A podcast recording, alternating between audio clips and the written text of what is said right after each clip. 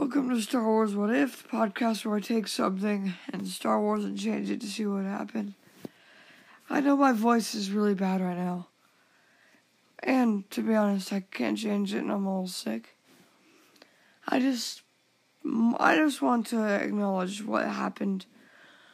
Today's the 20th anniversary of a horrible event. And my heart goes out to all of the victims and all of their family members. It was a very, very horrific event in time, and especially in American history. And we need to remember the fallen, respect those who helped, and